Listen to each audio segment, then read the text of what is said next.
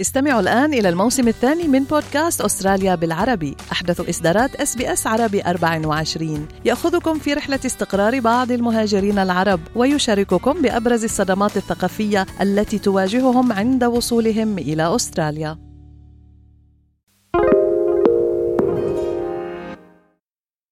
استمعوا الآن إلى الموسم الثاني من بودكاست أستراليا بالعربي. أحدث إصدارات إس بي إس عربي 24 يأخذكم في رحلة استقرار بعض المهاجرين العرب ويشارككم بأبرز الصدمات الثقافية التي تواجههم عند وصولهم إلى أستراليا.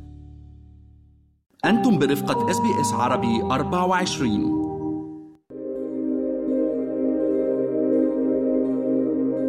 وصلت زينب السويدي إلى أستراليا طفلة بعمر التسع سنوات لكن رحلتها لم تكن عادية كغيرها. بل خاضت غمار البحر مع عائلتها على مراكب الموت هربا من ظروف قاسية في بلدها الأم العراق. وكان الاحتجاز بانتظارهم عند وصولهم الشواطئ الأسترالية. كل هذه التجارب القاسية كانت الشرارة والدافعه لمستقبل مهني واعد أوصلها لتسلم جائزة أصغر محامية لعام 2023 في جنوب أستراليا. أنا ربا منصور وسنتعرف اليوم في هذا اللقاء على قصة السيدة زينب السويدي وكيف وصلت للحصول على هذه الجائزة المرموقة. زينب مثل ما قلت أنت جيتي على أستراليا طفلة بعمر التسع سنوات ولكن رحلتك ما كانت رحلة عادية خاصة لطفلة صغيرة بهيدا العمر الصغير. فخبرينا أكثر عن هذه الرحلة الشاقة لخطيها كنا عايشين بالعراق بس كان ظروفنا بالعراق مش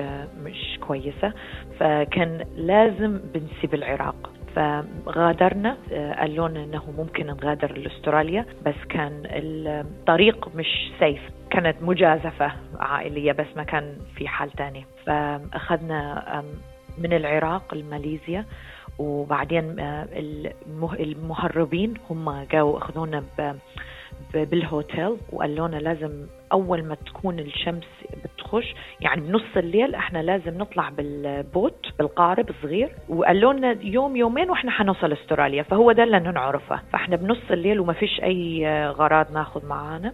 دخلنا على ال boat واخذونا. بنص الليل يعني إحنا لسه مش عارفين القارب ولا إحنا مش عارفين إحنا مع مين. بعدين قالوا ورا خمس أيام إحنا بالقارب ما فيش أي حد جنبنا. قالوا لنا لازم الباسبورت ترموها. عشان استراليا مش هتاخدكم لو مش هترموا فرمينا الباسبورت وأول ما دخلنا بالحدود الاسترالية القارب تبعنا وقف نص ال ocean يعني. فمش عارفين استنينا إلى أن ال Australian Navy جو أخذونا. فإحنا كل ده تقريبا سبعة أيام نص القارب ولا نعرف إحنا فين بالعالم إلى أن استراليا أخذتنا. وانت كنت عمرك تسع سنين بهذا العمر. آه كنت فاكرة أنا واخواني الاثنين وأمي وأبويا. وما فيش أي شنطة معنا عشان القارب كان صغير. آه ما فيش مكان يعني بنخلي أي حاجة. ومستنينا بس من أخذونا الأستراليين أخذونا بس أح أنا وماما يعني بس الأمهات والعيال. وسابوا المن بالبوت. فأخذونا الجنوب بأستراليا اللي هو يكون detention centre اللي هو زي الحجز. طيب يعني زينب من بعد ما خضتي غمار البحر مع عائلتك وانت كنت طفلة بعمر التسع سنوات وصلتوا على أستراليا ولكن مثل ما عم تقولي المرحلة التالية ما كانت مرحلة سهلة أيضا وكان الاحتجاز بانتظاركم. فخبريني أكثر عن هذه التجربة في مركز الاحتجاز وكيف قضيتيها كطفلة بعمر التسع أو عشر سنوات؟ ففي الاحتجاز هم عشان إحنا من دخلنا استراليا ما فيش ما عندناش اي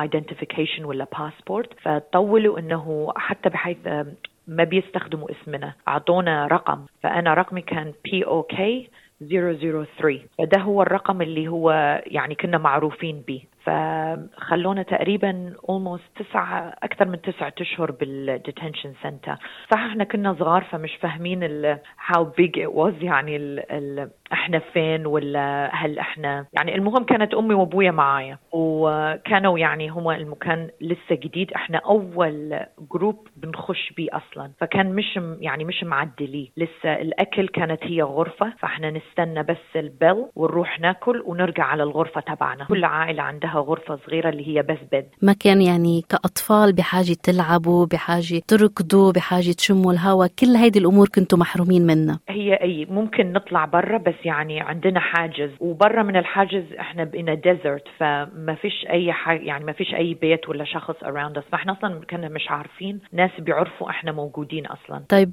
زينب إذا بدي أسألك من هذه الرحلة في البحر ومن الفترة اللي قضيتوها بمركز الاحتجاز شو هيك أكثر صورة أو مشهد ما يزال عالق في ذهنك حتى اليوم؟ كان أكثر هي إنه من كنا بالقارب وكانوا ناس بيعيطون وواحد عايز بينتحر. فهي ده كان يعني لي هسه عندي صورة بعقلي أتذكرها والأصوات إنه ده ممكن أخير يوم عشان ما فيش أي حاجة around you. So يعني till now هو ال memory اللي هي triggers زينب هل بتحسي إنك كبرتي قبل أوانك نتيجة لهذه التجارب القاسية؟ أكيد بس يعني لو تسأليني هل نعملها مرة ثانية بقول لك نعملها مرة ثانية أها ليه؟ ما فيش حل ثاني ما فيش حل تاني. يعني لو نبقى ببلدنا يعني قصتنا كانت كان خلاص عشان يا yeah, life and death.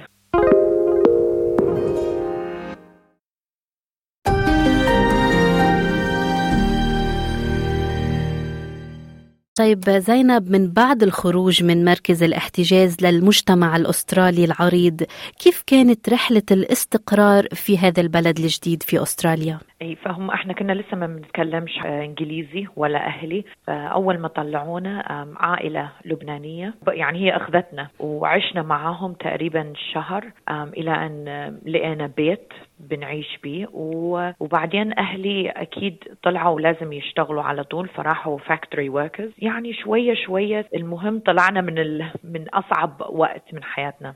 ودخلتي المدرسة أكيد أنت وإخواتي. كيف كانت هيدي المرحلة؟ أي فدخلنا مدرسة بس عشان نتكلم إنجليزي. عشان الإنجليزي كان ما فيش لسه أي بي سي فتعلمنا إنجليزي وبعدين رحنا للمدرسة وتأقلمنا. طيب زينب كل ما مريتي فيه كطفلة كان هو الشرارة والحافز لمستقبلك المهني في أستراليا ودخولك عالم المحاماة. فخبريني أكثر عن هذا الموضوع وعن دورك في هذا المجال. فأنا هلا محامية تبع الهجرة لأن واحدة من الحاجات اللي هي يعني هربنا من بلدنا عشان ما فيش كان option تانية لنا فأنا هلا شغلي بس أدي للناس options عشان a better life in Australia. فانا بشتغل مع كثير أفغان مع سوريين لبنانيين أكثر البلاد العربية. بساعدهم إنه يجوا لأستراليا بس بطريق شوية أهون من الطريق اللي إحنا قلنا به حتى ما يمروا بنفس التجربة يمكن اللي مريتي فيها. أيوه فهو هو هو ده شغلي يعني أكثر شغلي هو ال immigration. طيب زينب كمان خبرتك بتمتد لقضايا الوصيه والعقارات ومن خلال هذه الخبرة بتعملي كمان مع الجالية العراقية والعربية وبتعملي ندوات و seminars لتثقيف وتنوير النساء حول حقوقهم. فخبرينا أكثر عن هذا الأمر أيضا وليه عم تعملي هيدا الشيء؟ بعمله عشان